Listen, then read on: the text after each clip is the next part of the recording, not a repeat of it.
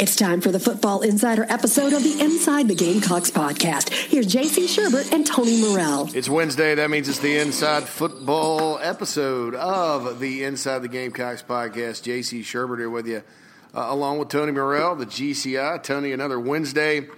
And uh, we haven't lacked for news uh, and, and drama. I don't like using the word drama so much, but uh, things to talk about here in the month of February, uh, halfway through it almost. Uh, South Carolina, you know, after Jordan Burch got in the boat last week, and we'll talk about the Burch scenario and kind of give you some behind the scenes stuff on that. Um, all of a sudden, some coaching changes popped up. Thomas Brown leaves, goes to the Rams. John Scott Jr. leaves, goes to Penn State, uh, which there was some speculation about that before, but it really heated up on Thursday. Uh, on top of that, there's talk that Bryan McClendon uh, could be on the move, going somewhere else. Um, and, uh, you know, so, so it looks like there's going to be even more staff changes this year on top of the, the Coleman Hutzler departure and the Dan Werner departure uh, that we already knew about. Um, so looking at it, you know, so, you know, I'd, hesitate, uh, I'd be remiss if I didn't talk about Matt Lindsay, um, the director of player personnel, going on for, you know, what what's a promotion uh, at Ole Miss, an assistant athletic director's type of job. He's going to be the general manager of Ole Miss football.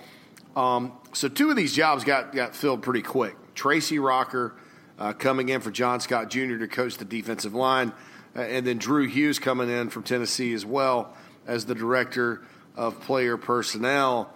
Um, I've been talking about Rocker all week. I think he's one of the best defensive line coaches in the country. I'm not going to sit here and pretend like he's an uber recruiter uh, like some people are out there. Um, but I think he's one of the best guys in terms of, of coaching and development and spotting talent, uh, which is what I, which is why I think he's a great fit at South Carolina.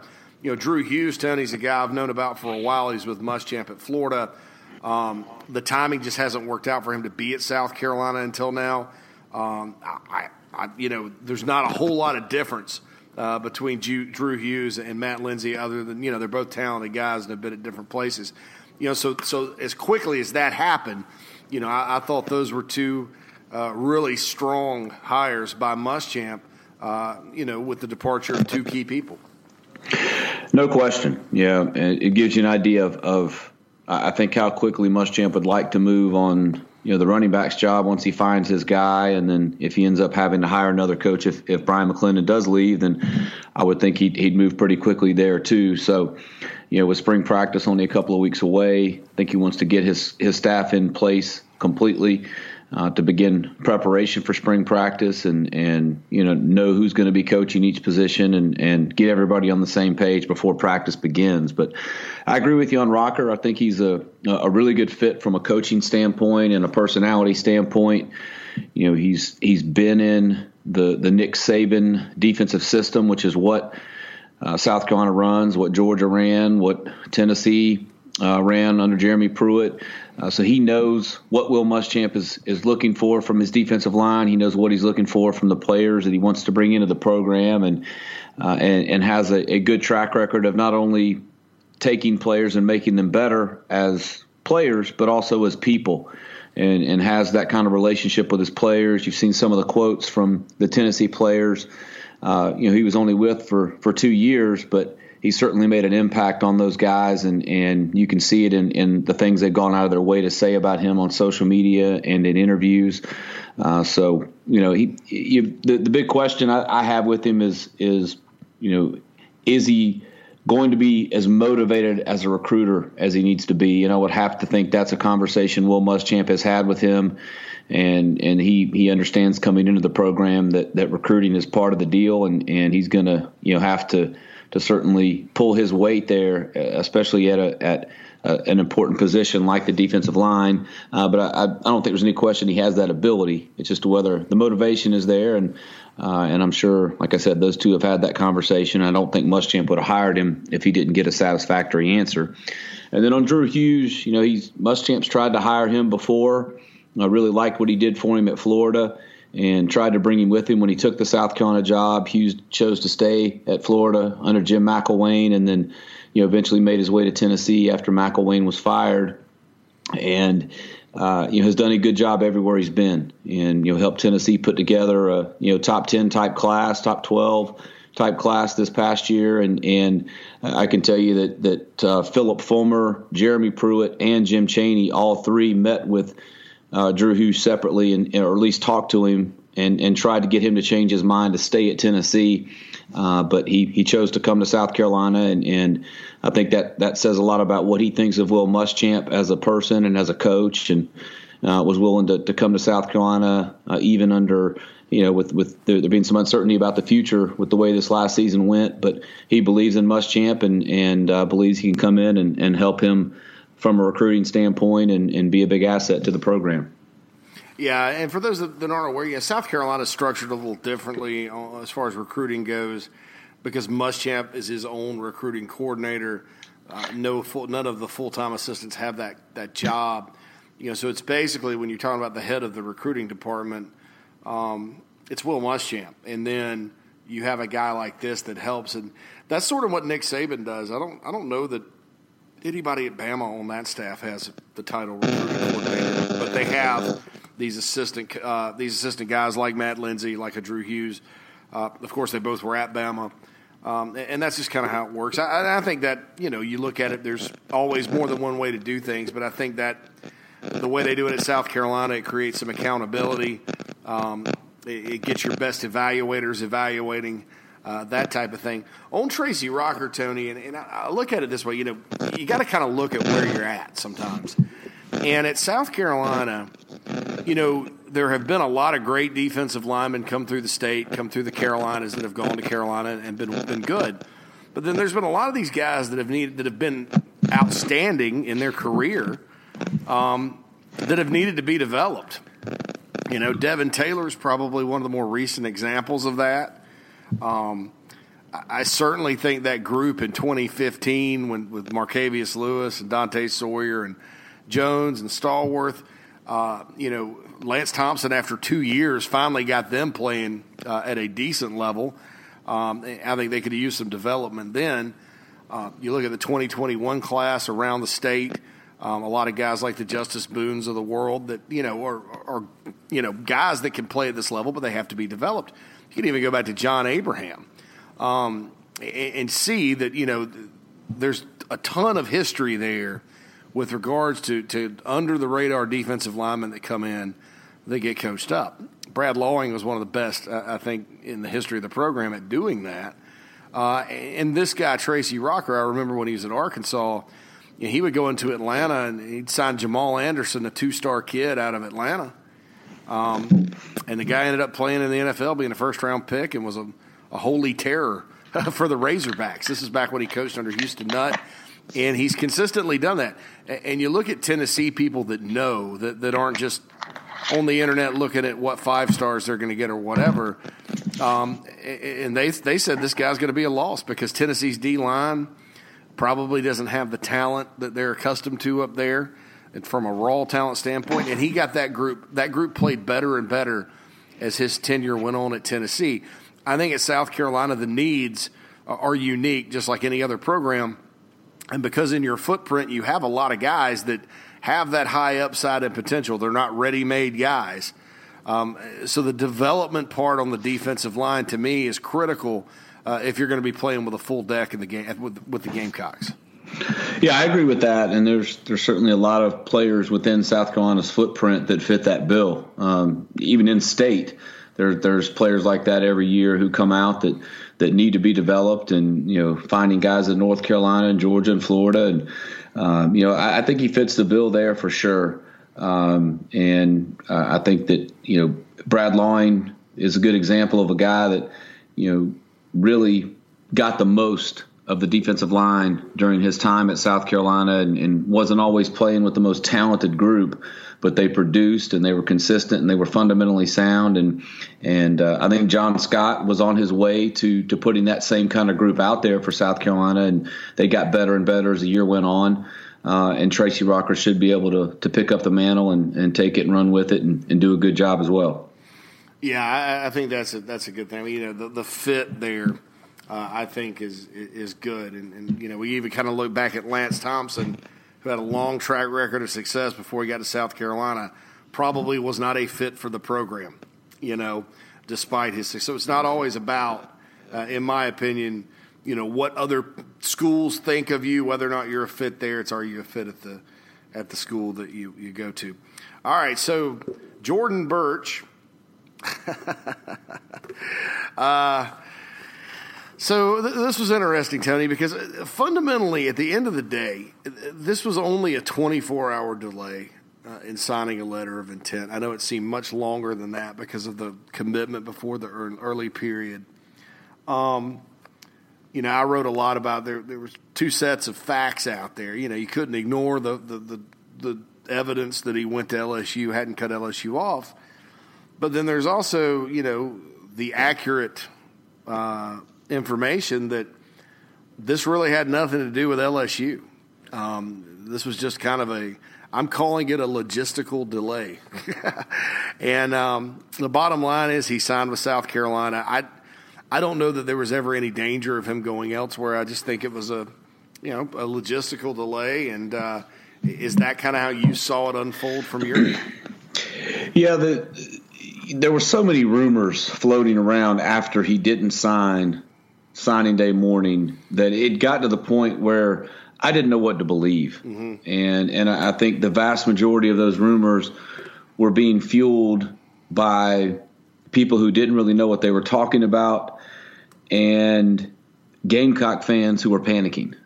yeah, and um, in the end, when I asked after the, the, we got word that the the letter of intent had been signed and had been faxed to South Carolina the answer I got as to what the holdup was was that his mom works on her own time frame, and nobody was going to tell her when it was time to send it in. She was going to do it when she was ready, and you know he was going to do it when she said it was time. So uh, I think that's that's really what it came down to. That um, the, you know his mom controlled this process throughout and did it to the very end and um, you know, but he got it signed, and and I think just in in the nick of time, in the sense that you know John Scott. It came out not long after he signed that John Scott was leaving, and he was going to potentially be his position coach, particularly uh, you know, if he ends up playing more on the inside, you know, although I think Scott was going to take over the entire defensive line this year, so he would have been posi- his position coach, but that would have given LSU a little bit more ammo to use. But uh, in the end, it didn't matter because he signed before that, and and you know, I think now you just focus on getting Jordan Burch and Alex Huntley and, and some of these guys who didn't enroll early, get them to campus as quickly as possible. You know, whether it's during uh, you know Maymester or at the end of May, right before summer one starts, get them on campus as quickly as you can. Start working with them and and see which ones are ready to help you in year one. Absolutely, and you know, and, and, look, John Scott Jr. wasn't wasn't Jordan's primary recruiter. Uh, you know, Mike Peterson. I was told Mike Peterson, Travaris Robinson, Will Muschamp, John Scott in that order. Scott was Alex Huntley's primary recruiter, though. And they had a great relationship. Um, so that was kind of you're right in the nick of time, because regardless, you know, if they hadn't cut LSU off, you know, they're going to sit there and say, "Hey, these coaches are going to leave." Mass exodus. Um, and then if you had on top of that Thomas Brown leaving um, and the, you know, the other moves that were made, uh, I think that could have that could have extended it a much longer um, than uh, maybe anybody would have been comfortable with it being extended, and, and potentially could have led for to him flipping. But uh, you're right. Same thing I heard. It's just the mom was on her own time, and that was uh, that was the time that she elected to do it, and I think everybody was happy when it happened. Uh, certainly, you know, uh, from an optics standpoint, keeping a guy like that at home is huge. Um, and, you know, getting him uh, integrated with the program and all, uh, that's going to be big in terms of like what kind of impact he can make uh, for the 2020 season. I, I think myself, my prediction right now for him, Tony, would probably be. Um, and I hate to use a player comparison like this, but probably like Jadeveon Clowney was used as a freshman. Um, people got to people have to remember Clowney did not start. He wasn't a starter, but he was a guy that was used in situations, and obviously he played more and more as the year went on. Um, and I'm not saying Burch will have that kind of impact. You know, I don't, I don't see him game two shaking the ball loose of the quarterback and all that good stuff. But um, I, I, think that kind of uh, scenario where you know they're not really counting on him to start, uh, they could just kind of work him in. But he is ready to contribute next year. I think that's kind of what we're looking at with regards to impact from day one by Jordan Burch. Yeah, I tend to agree. You know, I don't know that he's going to be a starter early uh, as a freshman, and maybe not at all. Uh, maybe as the year goes on, he could become a starter, but I, I think he's a guy who's going to need some development. He's going to need some time to adjust to the speed of the game. He's going to need to work on his fundamentals of getting off blocks and and learning to use his hands and, and learning about leverage and just you know some of the things that he didn't have to do because a lot of times he was being blocked by a 180 pound you know kid that that he could just overpower or, or, or run right by uh, with you know at Hammond. So uh, you know it's going to take him a little bit of time, but you know he he has a lot of tools for Tracy Rocker to work with. And I would imagine he'll get better and better as his true freshman year goes on and, and see his playing time increase as a result of that, much like with Zacch Pickens. You know, Pickens, uh, you know, didn't have the, the, the big flashy plays as a true freshman necessarily, but he played a lot, a lot more than I think a lot of fans realize. And, and his playing time went up as the year went on, and I think you're going to see him make a big jump in year two. And, and I think you could see a, a, similar progression for Burch. Yeah, I, am with you there. People Pickens playing on the inside like that, you know, you, you don't always see kind of play to play the impact he makes, especially if you're following the ball. But I, I thought he, he, I thought he had a really stellar uh, freshman campaign, and I think he is going to start to flash. I think uh, job number one for Tracy Rocker is probably going to be getting Zacch Pickens and Rick Sandidge to that next level because I think they're both they both have an ability. I mean, if you maximize those two guys next year on the interior, you know South Carolina is going to have at least from a starting standpoint. Uh, they're going to have some, some dudes, as they say up front. Circling back to the coaching thing, we didn't get into this, uh, so I want to bring it up now.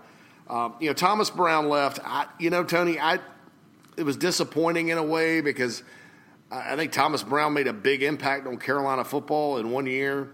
I think he was on his way to making another impact on Carolina football. Um, but I can't really blame him for taking the specific job of the NFL he did. The Rams, great organization. They're opening a beautiful new stadium out there. Uh, Sean McVay, obviously, speaks for himself and then the chance to coach Todd Gurley. Um, so I can't say I blame him for taking it. Uh, it's going to be interesting to see kind of who they get, uh, whether that's Des Kitchings or Tommy Robinson. And I promised the people on the earlier report we talk about it because it's not done as of right now. Um, it's going to be interesting to see who they get to replace him. But I, I feel like they can they can make a hire, especially if it's Kitchings – um, that can impact the program in a big way as well, just like Thomas Brown did. Yeah, I agree with you on Brown. You know, there's only 32 of those type jobs out there, and when you get a chance to to take one with a program like the Rams, who you know were in the Super Bowl two years ago, and and you know didn't have the kind of year they were expected to this past year, uh, but I think Sean McVay is one of the best head coaches in the game. Todd Gurley, when healthy, is one of the best running backs in the game and uh, you know it, it's hard to falter Brown uh, for for jumping at that opportunity when it presented itself. Uh, and then you, you look at the pension plan and the, the the chance if you if you last five years in the NFL, you're set for for life pretty much. So um, I get it, I understand it, and, and, I think Marshawn Lloyd does too, which is important. Uh, because he had such a good relationship with Thomas Brown, but I, and um, I know he was sad to see him go, but I think he understood why he made the move he made. It's not like he went to a another SEC program or made a complete lateral move. Um, you know, Des Kitchings, I think, makes all the, the sense in the world um, when you look at him being a South Carolina native, having played at Wagener-Salley, having played his college football at Furman, having recruited the state for NC State uh, the last eight years or so, uh, having been one of NC State's best recruiters in the state of North Carolina uh, having been a coach whose whose players produced every year uh, at the running back position, sometimes you know playing three and four guys, but it seemed like no matter who they put in there, they were going to produce. uh, I, I, think he he makes a ton of sense uh, in terms of what he brings to the table and and the kind of fit he would be for South Carolina. Uh, you know, I think that um, you know Tommy Robinson is a guy that that had you know I think would have a, a it would take him longer to adjust. He really hasn't recruited the footprint that South Carolina has nearly as much as Des Kitchings. Uh, you know, he he uh, doesn't really have ties to the program or anyone specifically in the program. Uh, you know, not saying he couldn't do a good job if he ends up being the guy, but I, I just think that um, you know, in terms of being able to hit the ground running and, and just being a plug and play guy who's going to fit the system, fit from a recruiting standpoint, fit from a personality standpoint, fit geographically, uh, I think Des Kitchings makes all the sense in the world. Now, there could also be another candidate or two that, that we don't know about. Uh, I think the, the wild card here is Mike Bobo's presence on the offensive staff. And he's worked with a lot of different guys over the years, and it's very possible, you know, he has uh, uh Will Muschamp speaking to someone that, that that we don't know about publicly yet. The fact that the hire has not happened yet leads me to believe that there may be someone else in the mix there. So I can't completely rule that out. But in terms of the guys we know about, Kitchings and Robinson have both interviewed. Uh, you know, Kitchings did so on Monday. Robinson did so yesterday. I, I think Kitching makes more sense. Kitchings. Yeah, I mean, you're talking about Des Kitchings, a guy. I'm just looking at the 2017 class uh, for North Carolina State.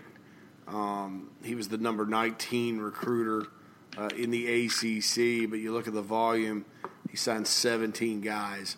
Uh, that wasn't necessarily even a class that was all that highly touted uh, when you're talking about NC State.